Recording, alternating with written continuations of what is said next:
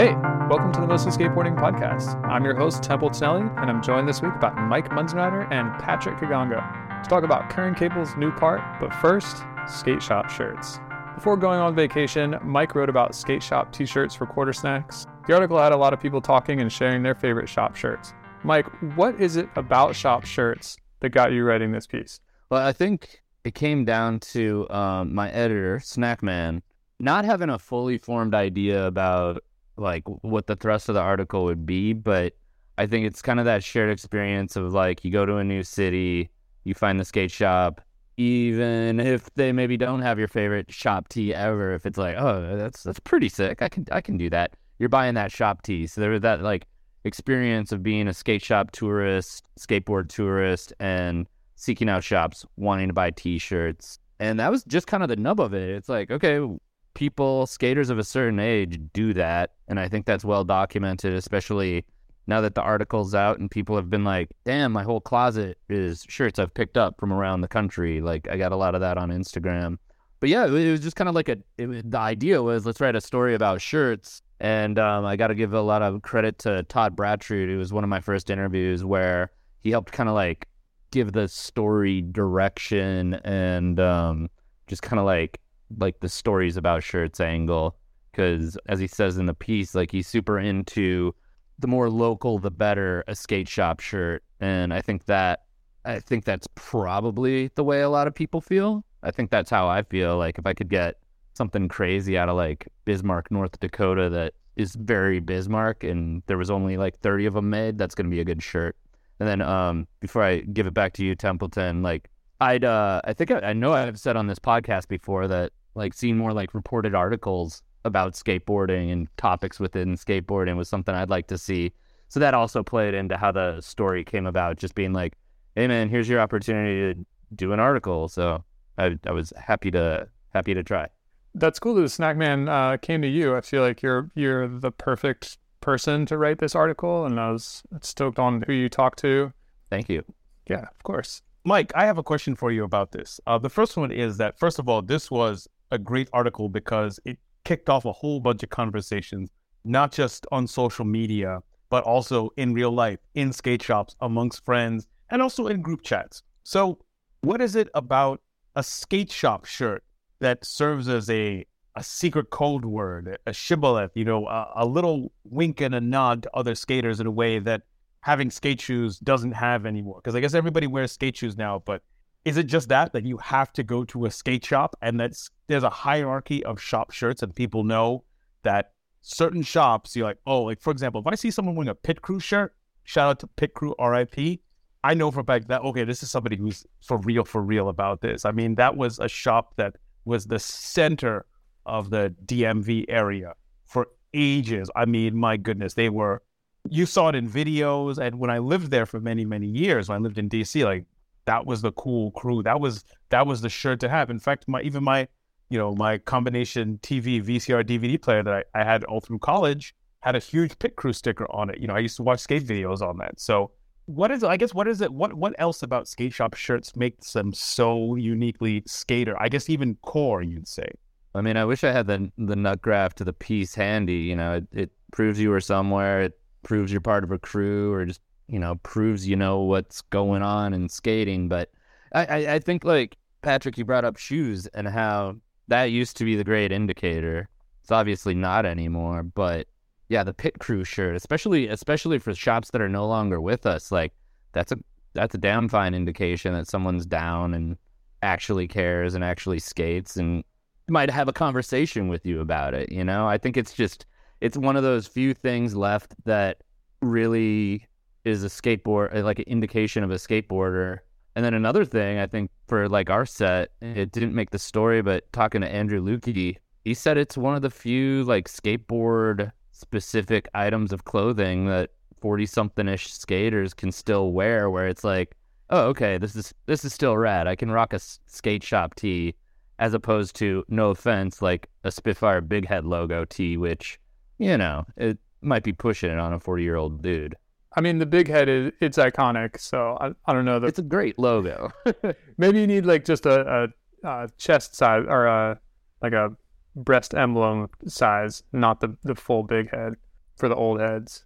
Speaking of like kind of what what kind of shirt aging skaters can wear, what makes a good shop shirt? I think, uh, assuming you're asking me again, Yeah. leaning on, in my opinion, like leaning on what Bratrud said, it's like that that local element usually makes for a damn fine skate shop shirt. Another detail that didn't make it in the story though, Autumn out of New York had like uh this is uh Andrew Lukey kind of name checked this one as one of his favorite shirts ever. Autumn made a shirt that was a Jerry Hsu drawing, Bart Simpson head, and I think Bart Simpson was saying cellar doors are over, dude, or something like that. And so it's kind of like the other type of good skate shop shirt is the thing that's way too niche to be like a wide wide release Spitfire shirt, but you know, can be made for a crew of people that'll get it or like extended crew where it's this unique thing and not everybody's gonna have it. I think that exclusivity plays into it too. And um yeah, just something that like shows you can you're you're repping your set. Yep. And I think building upon that point, a hyper local reference. For example, a chicken spot, a fried fish spot, a restaurant of any kind, a specific spot. It could be a reference to uh, a tag. It could Yeah. be something that is not just locals only, but like a really small crew of people are going to get it. And going back to your earlier point about it's one of the few things that really makes a skater stand out. Regional scenes pre internet were so distinct and so isolated that to see a skate shop shirt from another shop from elsewhere, first of all, you're asking, what is that? Mm-hmm. Right? Because think about it. There was a period where you only knew other shops from either magazines or videos. You know, people weren't doing, you know, you didn't have social media where you could, for example, pull up, you know, where's this place on a map and actually be able to pull up a reference and, and, and have access to all that information. You had to do some rudimentary internet research or actually, no, not even rudimentary internet research, just some kind of research to figure Yeah, out there- what about. there was that page in like Thrasher or Transworld, and it had like a list of the shops that carried Thrasher or Transworld or whatever. And I remember traveling and like referring to that, like, oh, we're we're going to Phoenix. Like, what's the shop in Phoenix or whatever? And you know, Totally. Yeah, shout out to Cowtown. Yeah, so and even then it was I mean, my goodness, it's quite yellow pages 20th century just to have that list. Whereas now you would just pull up a location on Instagram or, you know, you would throw a, a message up and say, Hey, I'm traveling to Phoenix. Who got recommendations? What shops are out there? So Faces, Cowtown, I'm sure there's a couple of others as well. right? You just you just know it's like in the ether. You know, like if you go to Denver, you're gonna go to 303 or the Denver shop, and is the Denver shop still around? I don't know. Like you just know about all these shops because shops like sponsor a bunch of people, and you know you've seen a bunch of videos with the shirts. Uh, yeah, it's it's a different thing now for sure. Oh, something else that has changed, and I really noticed this during the pandemic when there was that period where folks were on unemployment or still able to draw salary because they're working from home. And so there was money out there. Folks were looking to spend, and skate shops, we was a lot of encouragement out there to support small businesses. So what did we do? We hit up skate shops, and my God, skate shops came up with some brilliant designs over the last three years. Some really, really, really cool shirts. What's the shop up in Albany that everybody likes a lot? Orchard. Albany. No. That's uh Orchard It's like in Boston. Boston. Yeah, um it's very related. Armin, he's up there. No, Arm Armin is Orchard. Just had a part come out. Very good part. Check out Armin's part. Jesus, I've got all my all my lines crossed. Yeah, Albany. New England, uh, Mid Atlantic, Northeast, same difference. But uh, Seasons is the shop that I'm Thank thinking you. of. Um, Seasons came out with a few really, really hot shirts. Yo, who else did? Um, Atlas. Shout out to Atlas. Atlas did a, a bunch of uh, limited run shirts when they were doing fundraising for a bunch of Bay Area nonprofits. They're up in San Mateo. I mean, Humidity, Humid. Yo, was it Humidity who did the Tasmanian Devil Bugs Bunny airbrush hood tees summer of 2020? Yeah, Sounds like Should have something gotten one of those. Yo, Should have gotten one of those. those were because by the way the whole warner brothers thing was very big in dc in the dmv in general it was a go-go thing and i'm talking about like a solid five years after bootleg warner brothers stopped being cool in new york remember showing up university of maryland friends like yo you trying to go check out some go-go I said, "Go go, what's that?"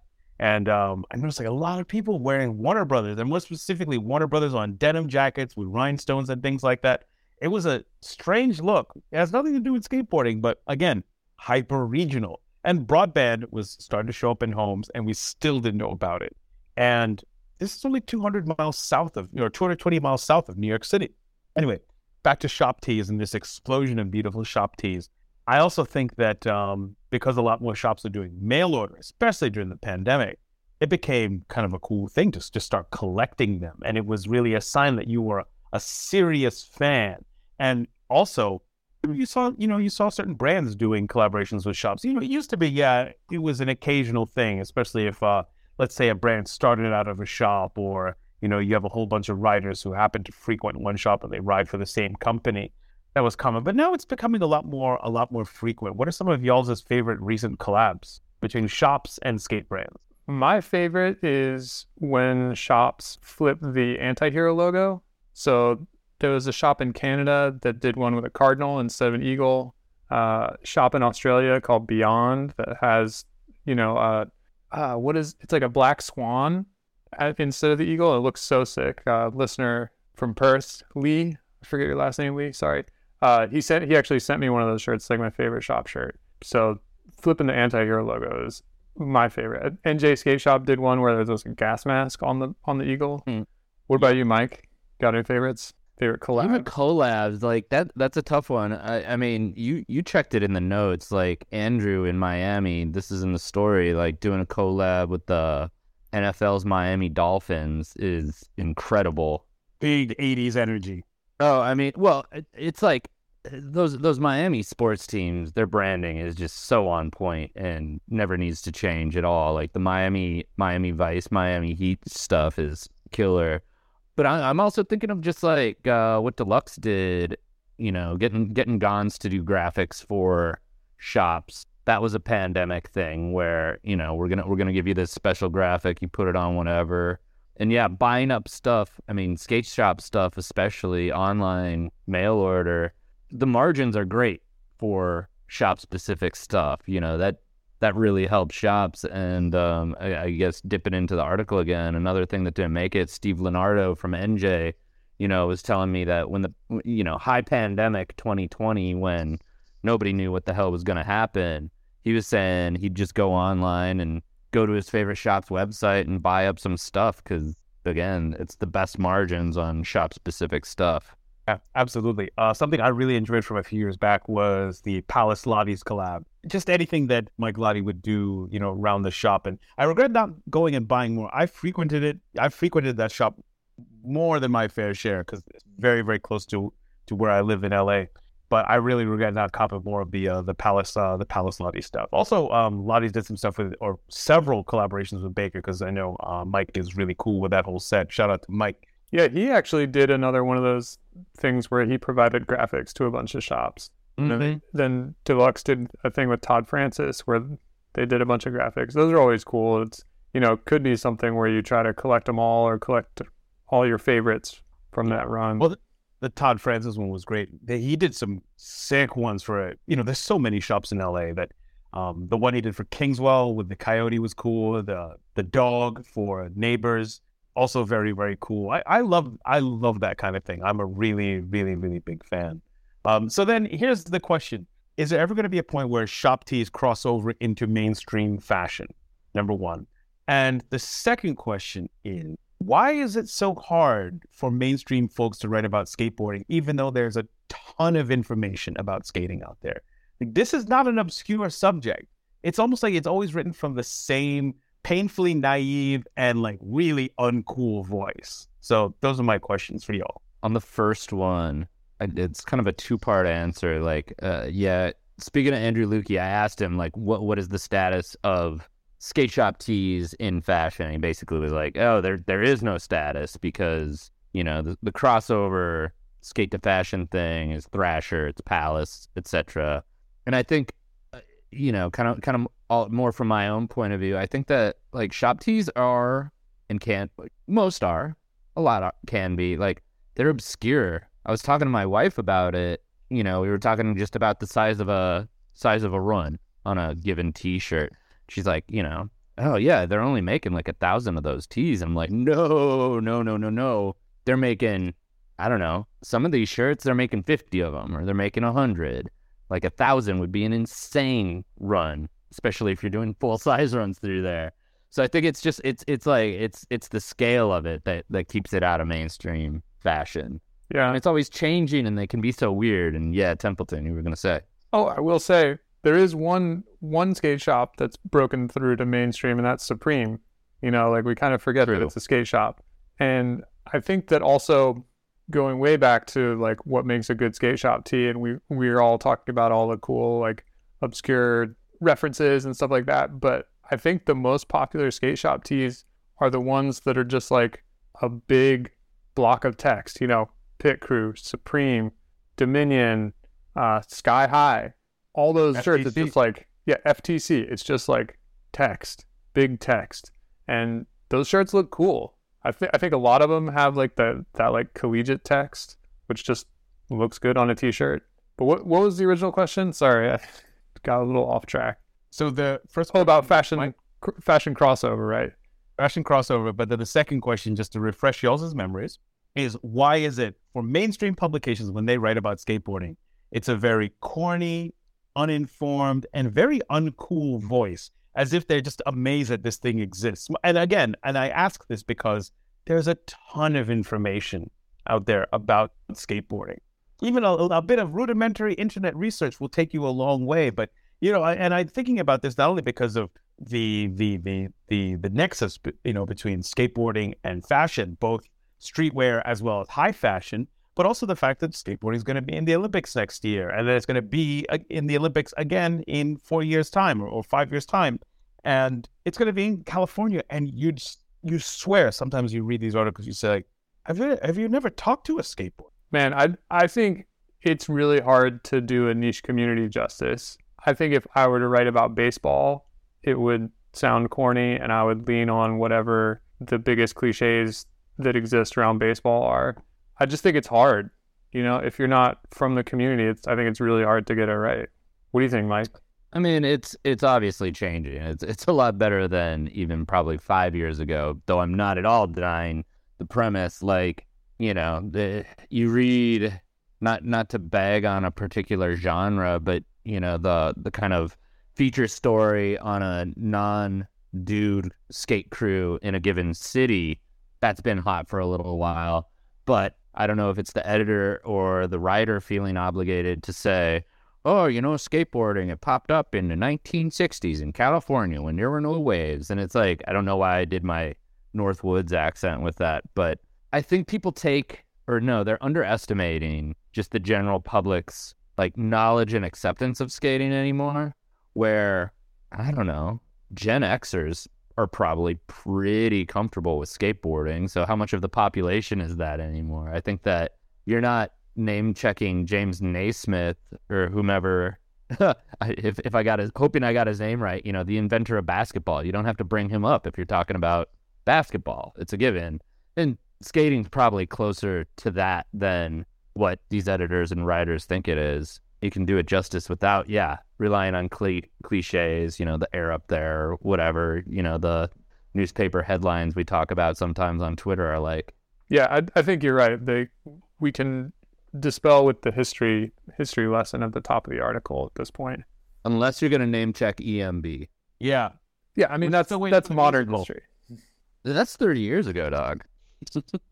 Yeah, but I mean that's that's like uh history of modern skateboarding, you know? True. I don't know. I, I'm still surprised that there hasn't been. I mean, we've gotten a Bones Brigade documentary. We have a Tony Hawk documentary. And no disrespect to Tony Hawk or the Bones Brigade homies. I mean, we have an LA Boys documentary. But I imagine that there's only one director out there who can really do the EMB story justice. And y'all know who that is? Of course. Jacob Rosenberg. yes, Jacob Rosenberg should be involved, but Ken Burns. Oh yeah.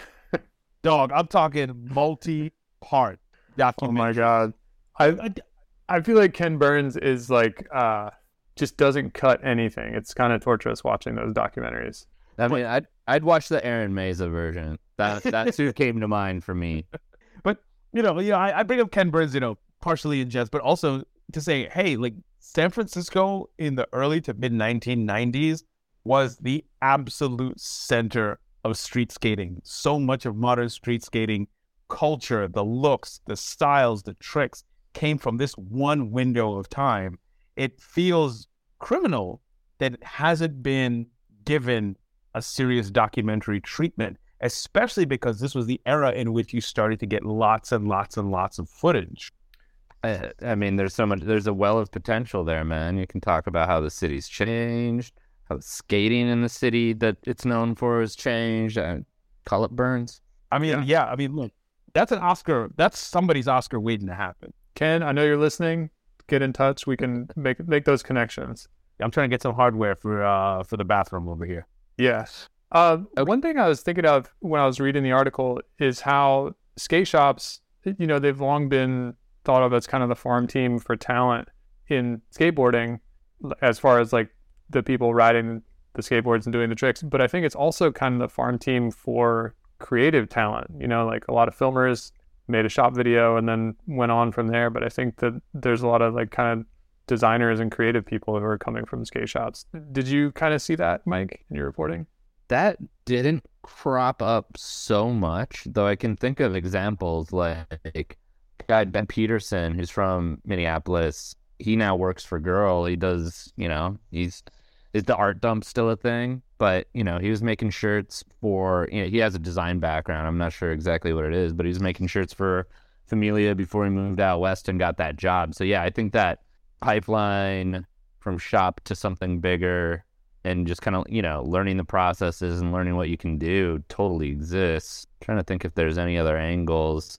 I mean, Todd Bratrud, he's he might have worked for General Mills at one point, but yeah, Phobia Skate Shop, which was kind of the the the hub of Twin City skating, let's say late '90s into the mid aughts. Like Todd did all the art for Phobia and pretty much created the look of that shop. Absolutely look, created the look of that shop. Like very Minnesota heavy, kind of dark, kind of grimy. It was very Bratrud. Yeah, there's definitely that pipeline. I, I I, I, almost feel like I tried to keep that story a little too narrow. Like I, I landed on 2000 words and was like, okay, that's that's it. We're going quick in and quick out. But um, yeah, there's so many angles to this stuff. Yeah, I love it. Here's what I want to know though. Like Templeton, what is there a shop in Portland area that you rep, or are you still doing your East Coast stuff? Like what what shop shirts are in y'all's closet? Uh, I got one of those uh Todd Francis uh skate shop day shirts from Smart Collective, and that's in heavy rotation along with that Beyond uh, anti-hero rip. That's from australia. You know i have no real connection to that shop. Rip to um, smart collective by the way. So maybe i need that, to find a new shop tee uh, was that portland? Or i've never even heard of that one. Yeah smart collective is portland. That was kind of the one that was closest to my house. How about you patrick? it's i've got quite a few. So i've got some legacy stuff from my east coast days Palace Five, which is a shop in DC, as well as I think I have a Pit Crew shirt somewhere in storage. As per stuff that's contemporary, Kingswell, here, uh, rather, stuff that's from out here in LA, Kingswell, Neighbors, Brooklyn Project, Lottie's. Uh, what's that shop up in Northeast LA? I think it's called Transit. I might have one of those that a friend gave me. Um, quite a few. I try to pick one up everywhere I go. There's a great quote that Yoko Ono uh, tweeted out recently, and I'll read it to you because I think it really applies to anything skateboard related in a shop. Uh, Yoko wrote, I love, love, love hats. It's a nice thing to buy when you're visiting a new country, too. It's not as expensive as a car and not messy like ketchup, which then implies that were John and Yoko, when they were traveling, just buying ketchup wherever they go, because it seems right up their alley. But the sentiment is heavy skateboarder right there. I love shop shirts and I really love shop hats.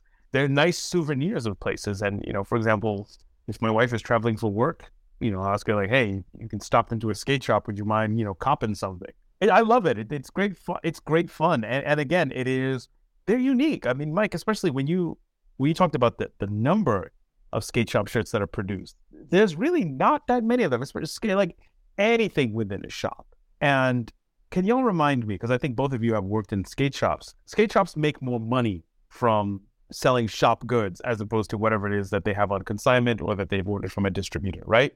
Yes. Okay, so go in, get a shop board, get a shop tee, get a whole bunch of things, especially if your shop is connected in some way and has, say, good wood for their shop boards. It, it's it number one, it can't hurt, and also because I think now that we're in a shop shirt renaissance, there's some cool ass designs out there. For sure. One thing, I mean, it's worth pointing out, and I've done this myself, where I've slept on stuff from Familia here in town, and yeah, gone on to regret it because it is small runs of that shirt that you think you'll just get next month or whenever you're in the shop next time, and then your size is gone. Like, I, I guess my message is don't take it for granted because that stuff moves. So when when when when lightning strikes, that stuff moves fast, and uh, yeah, you might miss out. But then again, there is also the story of uh, what was it? Labor skate shops, uh, labor skate shop call the cops a Happy Mondays thing.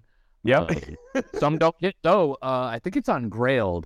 I think maybe the image that went in that story of that T-shirt, James from Labor, very very helpfully found the image of it, and it was from Grailed. So someone's selling that shirt for like eighty five or ninety five dollars if you really want it.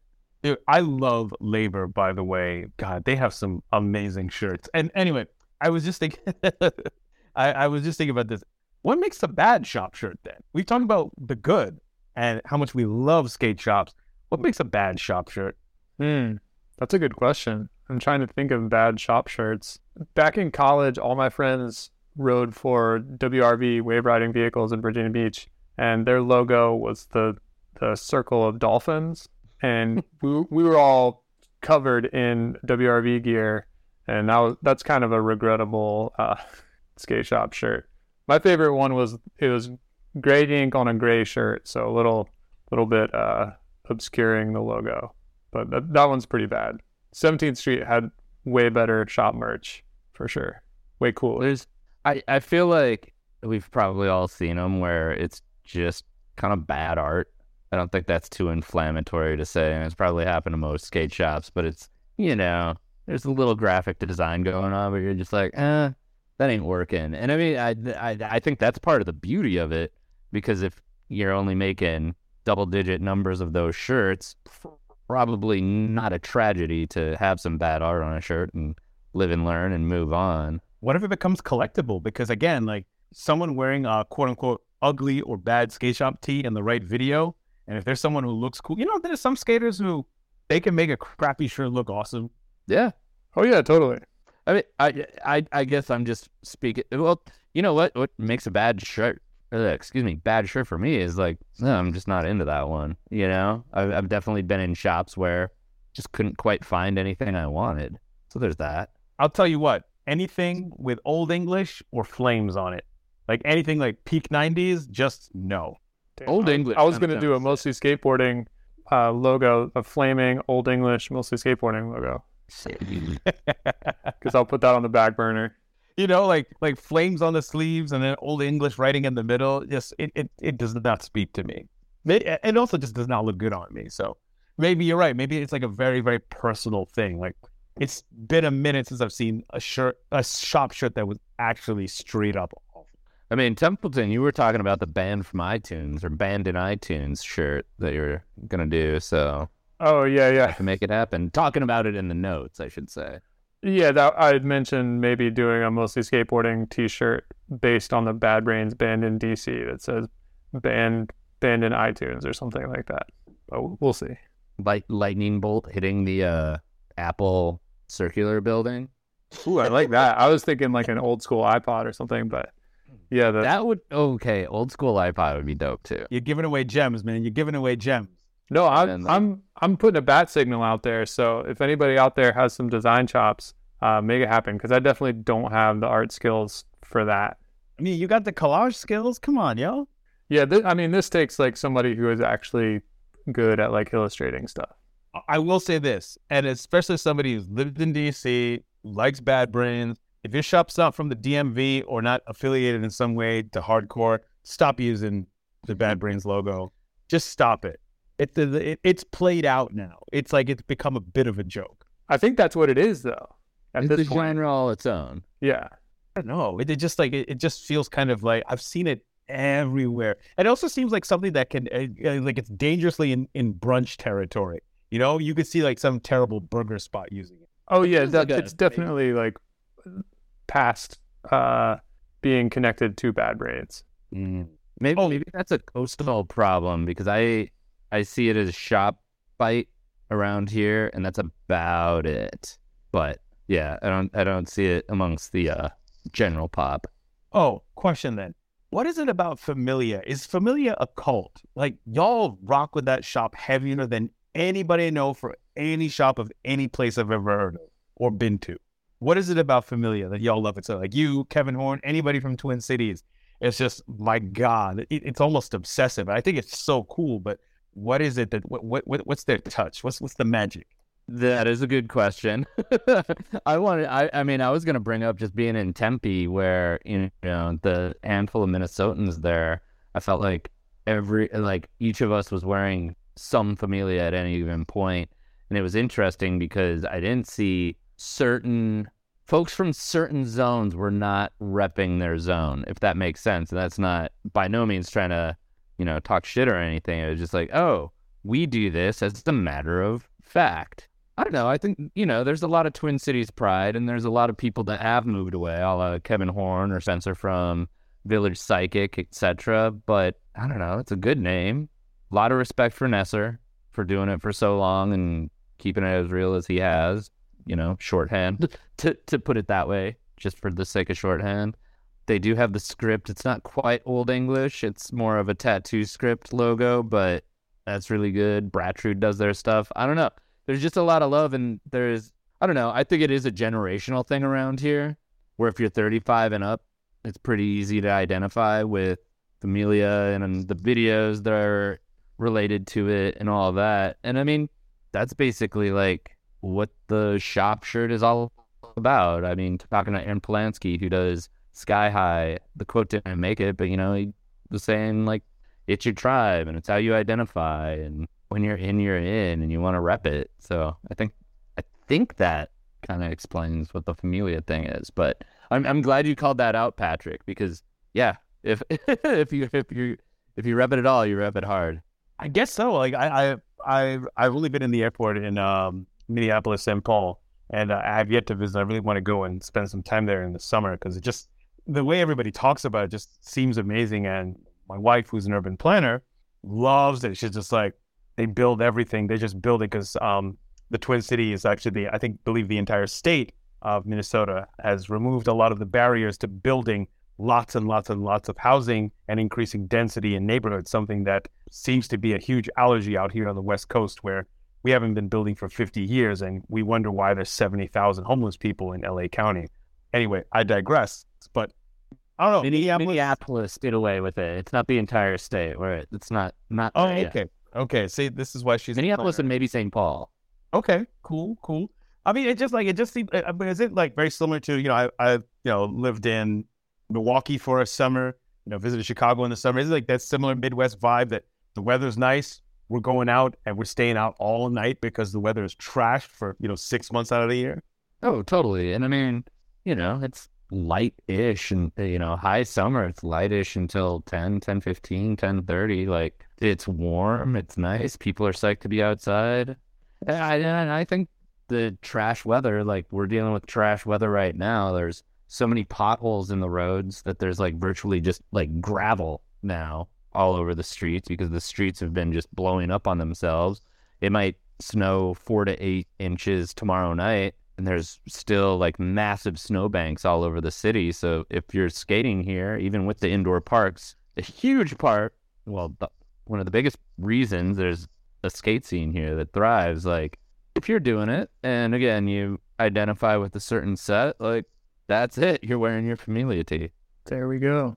I've been resistant to Curran Caples for years. I can't quite put my finger on why, but he's been slowly chipping away at it. His interview with the Bunt is legendary. His appearance at the Bunt Jam was similarly mind blowing. And last week, he dropped a new part that finally got me fully on board as a fan. Patrick, how about you? He was on Flip back in the day, correct? Yes. I think I'd almost forgotten about that until I watched that part earlier this week. And You know what? I actually really, really enjoyed this for a few reasons. First of all, the music was really, really good. And I am not a Ween fan, but it's really about the sound and the flow of the song does it fit the video. And also the use of anything by Papa M. For those of you who don't know, Papa M is one of the many names that David Pajo records under. David Pajo, who's been in Slint, in Tortoise, Stereolab, Interpol, Zwan, like long and storied career as a musician and a producer. Anyway, back to the skating. Like it's he's almost Dylan-esque in a way. And I'm not just saying, you know, his love of slip-ons and tight pants, which I wish I could skate in, and his hair. But the trick selection, the fact that everything is clean, cleanly flipped, cleanly caught, Smith grinds look nice, really, really tasteful. And I, I guess I feel kind of sad that this is a standalone part because I almost feel like it would give his skate do his skating a bit more justice for this to be a part of a video. But he writes for Skate Mental now, yeah? Yes. Okay, so they have a video coming up, right? As far as I know, yeah. Okay, so maybe I'll hold my tongue on my criticism of Skate Mental because uh, I really don't love them. I really hate their graphics, but they've got a really good roster. They've got a really, really, really sick team, and The team is I know. stacked. the, the team is very stacked. But you know, aesthetically, they disgust me. Mike, what do you think? And then also another question for you, Mike. Could you picture doing this type of skate? Because he had some hammers in here, especially some of the uh, like, for example, the gap over the stairs, uh, clearing a fence, and also skating on the 210 freeway and that huge alley over the uh, there's a bump next to the one of the exits of the 405 northbound so that's westwood in la how is he doing all these in slip on Ah, that's a very good question. I do not know. Oh, I feel like slip the the van slip-ons technology has improved as of late. I think like Templeton, part of your probably reluctance with them is that in my mind he's like Cali personified, Yes. but also like too good to deny, especially after this part. He he's Cali personified, but it's like that desirable California thing, you know, Arnold Schwarzenegger and the tourism ads like showing up and it actually does look pretty dope. I feel like I watched the part with a critical eye towards footwear and it wasn't as many slip-ons as we might have thought, though I'm still skeptical of skating in Vans in general for the sake of feet. why other than the fact that they hurt your feet Yeah, that's it. I see like large men. I'm like, damn, that dude is like 275 pounds, six foot four. Don't walk around in old schools at the airport, man. You're you're you're destroying your body. The Curran part was so good, I think, because he did a lot of stuff that is just like, how is this in your wheelhouse? You're nose sliding 30 feet on a hand, like on a flat bar downhill off a ledge, and it's like one of the coolest nose slides I'd ever seen. But aren't you? Yeah, aren't you a, the kid who rides for flip and does some large airs and basic street moves? I mean, was was that a part of it? Was it just surprising at how well rounded he is? I think so, yeah. But I I watched some of his older parts. I watched uh, the propeller part and his push part from five years ago, and there was a lot like you could see parallels. Like there was a nose blunt on a rail. There was uh, what else was there? Skate park footage. A lot of skate park footage and propeller. um, like nose grinds on handrails and stuff. Like stuff that was in this new part that was also in these old parts that I guess I just kind of didn't notice before. Like the propeller part, it was like a big mix of Park Street, which like obviously I'm tuning that out. So that's kind of how I've always viewed Curran as like a park guy who like he doesn't quite have that stink of park park skater who's like it's the whole part is park and then like one feeble on a handrail. You know, it's like Right. a, a better mix than just that. But still, it always kind of had that. He kind of had that stink on him, I guess. Okay, hard hitting question time. Very similar to what happens in soccer when something goes to VAR, the video assisted review. You got to throw a flag on the play. Is it a penalty here? Like, what's the issue? Like, how do we feel about the use of park footage in this particular park? Oh, for me, uh, I'm gonna say I think the kickflip front 50 was jarring. Shouldn't have been in there because it, it was like street, park, street, or like street, street, street, street, park, street, street, street, street. Like what? I think it should be illegal to shoot film in a skate park.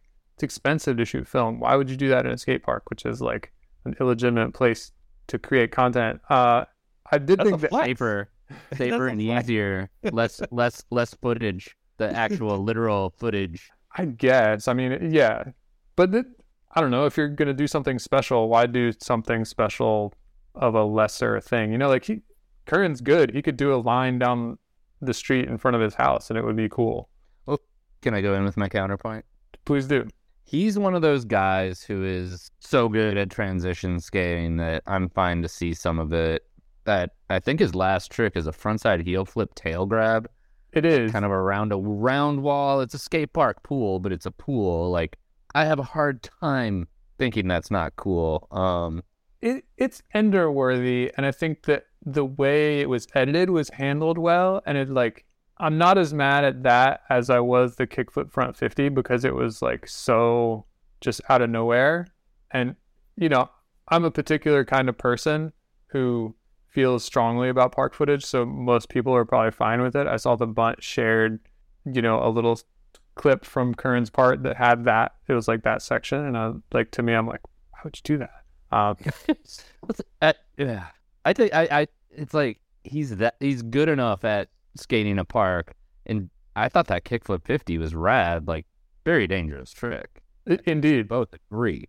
I, yeah, just it, part of part of why I give him a pass is like there was a, there's a contest up here at Third Lair called King of the Groms, fantastic name, uh, and I used to judge it when I worked there. And Curran Caples, Louis Lopez came up, Chaz Ortiz it a year or two. But yeah, Curran would come up, and these kids, it's a 12 and under contest, so these are little dudes. And yeah, Curran would be doing like five foot frontside stale fishes in the in this nine foot six inches of vert deep end of the bowl.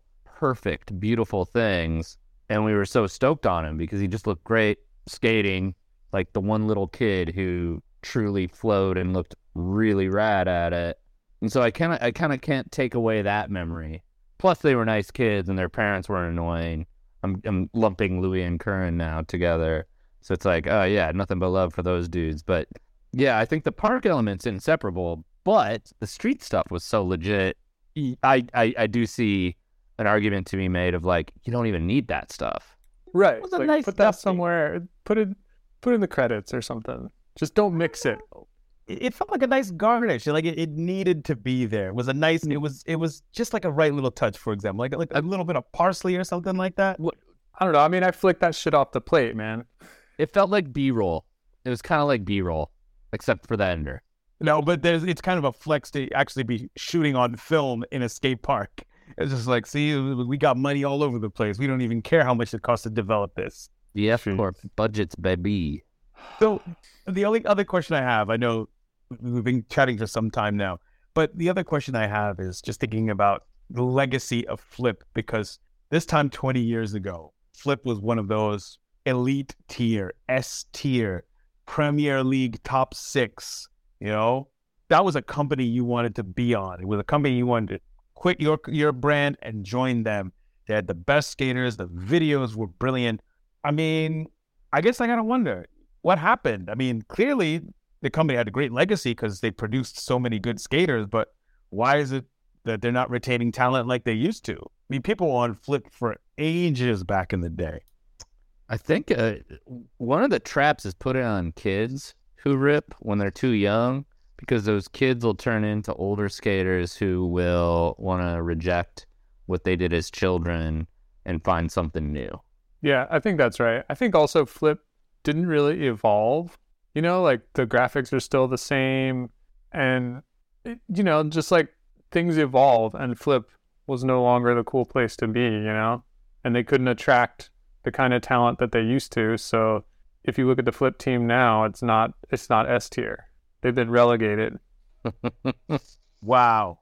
Wow. And and here's the thing, Flip, you know, one of the things that they did very, very well was that they, you know, they were able to attract the best skaters from all around the world. And they probably had a brilliant legal team. I mean, it's some really groundbreaking stuff that they did. And it's actually kind of interesting them being a UK brand because at the same time that Flip was bringing British and, and, and continental European skaters over to the US, you know, you had the Premier League in, in, in English soccer bringing in the best talent from all over the world, you know, uh, but particularly starting with, uh, with, with Europe because of, uh, you know, 30 years of the Maastricht Treaty and the freedom of movement and all that. And you would imagine that a company like Flip that probably has a good legal team still Why wouldn't they be doing that now? Continue. I mean, they had uh, David Gonzalez for a minute, right? Yeah, he was probably the last top tier young gun on Flip. Dang. I, I mean, I would just I would just lean heavy on that. I'd just be like, okay, we'll go on an international recruiting thing, you know, just do like uh, you know. Uh, by the way, that would be a cool ass job to be a skateboard recruiter. picture, picture, picture Adam Sandler, Adam Sandler in a movie like that. Damn. That would be a cool job. I just think that I just think that Flip doesn't offer what people want now. Like if you're a young skater, why would you go to Flip instead of FA or what you know like if you're that level, you Well, got better options. Yeah, the reference, the the point of reference is lost because, like, I'm sure a bunch of the you know latter day flip kids came up watching Sorry, and that video is really good, and then those videos kind of began blurring together. Like, I'm not a fan at all of video series make having the same name or even related names. Really sorry, extremely sorry, etc. But yeah, I mean, one a, a topic for a later date is you know whether brands should evolve or if they stay the course. You know, what is actually the best brand formula? I'm not sure if there is one. But yeah, it just it, it is weird that Flip is completely juiceless now, and I can tell you Tom Penny rides for them. I'm pretty sure, and that's about it. Yeah, I mean That maybe Tom Penny shouldn't shouldn't continue riding for Flip. You know what I mean? Like he's kind of had his time, and like brands need to evolve. You know, they can't just stay stuck in the same place. Yeah, of all the, uh, uh, there's a lot of Tom. There, there, uh, there's apparently new Tom Penny footage being found every day, but for a while there, there wasn't, and he'd be one of the more difficult pros to contextualize without Instagram and all that. I agree.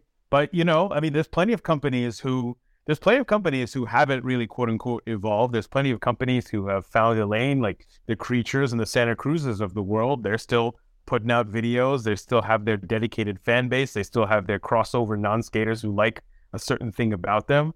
Maybe the problem isn't evolving. Maybe the problem is flip. You know, Yeah, and every every company. This happens to a lot of companies. Some companies get over it, and they, you know, a new lineup refreshes the whole program, and it's amazing. I mean, it's really a question of whether they want to make that choice and make that decision to do it. You know, it's not a criticism; it's just a statement of fact. You can't be on top for thirty years. No, I mean, then again, we were just talking about Foundation, and I don't think Foundation is necessarily anyone's favorite company on this podcast, but they've reinvented it and evolved, but there's still something recognizable about it. We've all had our gripes about Girl, probably. Yeah, What- it's it's an interesting thing. I mean, just just in terms of you know the direction of brands and all that. Yeah, I to- I totally agree. And also, you know, it could just be a fallow period. You know, all it takes, all it takes is a promo, an ad. I mean, goodness, look at Alien Workshop, that huge refresh that they did when they booted off three quarters of the team, you know, and maintained a core of Freddie Gall, Kalis, Dyrdek, John Drake, and maybe one other person, and then just rebuilt from the ground up. And and Alien Workshop was a company that was definitely in danger of going to the mall and never being able to come back. And then they went on to dominate the first decade of the 21st century. You know, they really shaped the look and the feel of what was really cool in skating. You know, and that was a deliberate decision. You know, they could have you know, they could have continued down that airwalk road, you know, you know, road to the to the mall. So, you know, back to Flip and back to Curran. I mean, clearly Flip is doing something right that they have cultivated what now? This is what I guess they're what the third, you know, what two ge- uh, two solid generations of skateboarders. You know, Bastien, Geoff, Penny, Appleyard, Curran, Louis. I mean, we could, you know, David Gonzalez. You know, I mean that could could be like four all generations, really. yeah. If you really have to, yeah, because I guess what skate generation is what half skate Like generation. is every what? Five years, maybe. I was just say every like Yeah, so three yeah. or something. Yeah. Well, that that's maybe a local scene thing, but yeah, Mm. pro generations might be. Yeah, could be just three years. Yeah, actually, I mean, in the '90s, my goodness, I mean, things were, were changing so quickly. Who, whoever was cool in 1992, there was no guarantee that you were going to be popping in '94. and Definitely not by '96, unless Right. you were Mike, Mike Mike Carroll outside of competition. Like, there's a guy who, if he came out with a hard body part today, you know, it, he's never had a bad part. He's true. like a real exception, like a like a frightening exception if you think about it. Like that dude has never put out a whack part and never had a whack fit. I think you're right. He's the ideal skater. Street Yeah. skater, at least. Yeah. You, perf- perfection personified. Someone that we are all stoked on. Which brings us to the end of our show where we talk about what we're stoked on. Patrick, what are you stoked on this week? I am stoked on a Spitfire wheels because I am about to set up a rain board because I would like to just get out there and skate. And it's been raining on and off for the better part of three months. And why not just break out some old wheels and some trucks that are cooked and have a board to just skate around in? Not when it's pouring, but when it's wet. Uh, a song called Isamar, Amor Suave. It's a Balearic kind of techno song from the early 90s. It's very, very fun. Uh, today was opening day and the Yankees won, so that's always nice my friend Aisha, who's a producer and a DJ, who's actually going to be spinning here in LA. Super awesome. We'll link to her music in the show notes. Uh, today is actually uh, on the date of recording is nine years since the first day that my wife and I met. We matched on Tinder in Brooklyn. We're both visiting at the time. We had a coffee. We stayed in touch, and boom, here we are. Nine years later. Thank you. Yeah, nice. Yeah, about to celebrate five years of marriage in September. So bong bong. Don't forget to swipe, y'all. Online dating is cool. um, and uh, speaking of, uh, her best friend, Alison Roman, just released a new cookbook called Sweet Enough. It's a dessert cookbook, and apparently it's already doing numbers, and all the merch is sold out. So get a copy if you can. Mike, what are you stoked on this? I was just out in Colorado, so I think I'm stoked on snowboarding, at least a little bit. It was pretty fun. Definitely skated the other day for the first time, though, after like 10 days off. And I was like, oh, yeah, this is way better. Am absolutely stoked on. Uh, my kid, though, she's six. She was skiing four days in a row, I think. And it was like her second, third, fourth, fifth days ever skiing. And she kicked ass. She um, took some good slams, learned how to ride a chairlift, which is super intimidating. I recall now that my tiny person had to learn how to do it. Did some long runs and was just vibing. It was very cool to be able to like. My my wife is a fantastic skier, so it was very cool to do something together as a family. Happy about that. Stoked the kid was skiing. Also stoked on ordering a Village Psychic granite hat. Always got to support those guys and their merch efforts. Uh, Village and Psychic. It's actually two dudes who are named Village and Psychic. Who knew? Shout out Lurker Lou. Don't know if you listen, but yeah, the the tangent to Shop Gear is your skate media website podcast gear. So uh, may- maybe we'll have some offerings from this podcast in the future. Templeton, what are you stoked on this week? I'm stoked on a little staycation. This week was spring break, so I took the week off and we've just been hanging out at home and it feels kind of like a preview of retirement and I really like it. So I can't wait and hopefully I don't have to wait until I'm 65 to retire. Like I'm I don't know, maybe I could retire next year, this summer, sometime soon. Then I'd be super stoked. And maybe there'd be a lot more mostly skateboarding stuff going on if I retired. But for now, that's it for our show this week. Be sure to check out mostlyskateboarding.net for links to the things that we talked about and other show notes. Until next time, you can keep up with us all week online. Uh, Mike, where can the people find you? They can find me once I'm unmuted. I am on Instagram and Twitter at M Munzenrider. Patrick, where can the people find you on the internet? You can find me on Twitter under the handle at Colonel K Speaks, on Instagram at P Kigongo, and as the executive chair of the Harold Hunter Foundation, based in New York City, New York. Templeton, where can the people find you on Bobby Digital's Internet, Internet, Internet? You can find me on Twitter at Mostly Skate and on Instagram at Mostly Skateboarding Rules. See you guys next week. Later. It's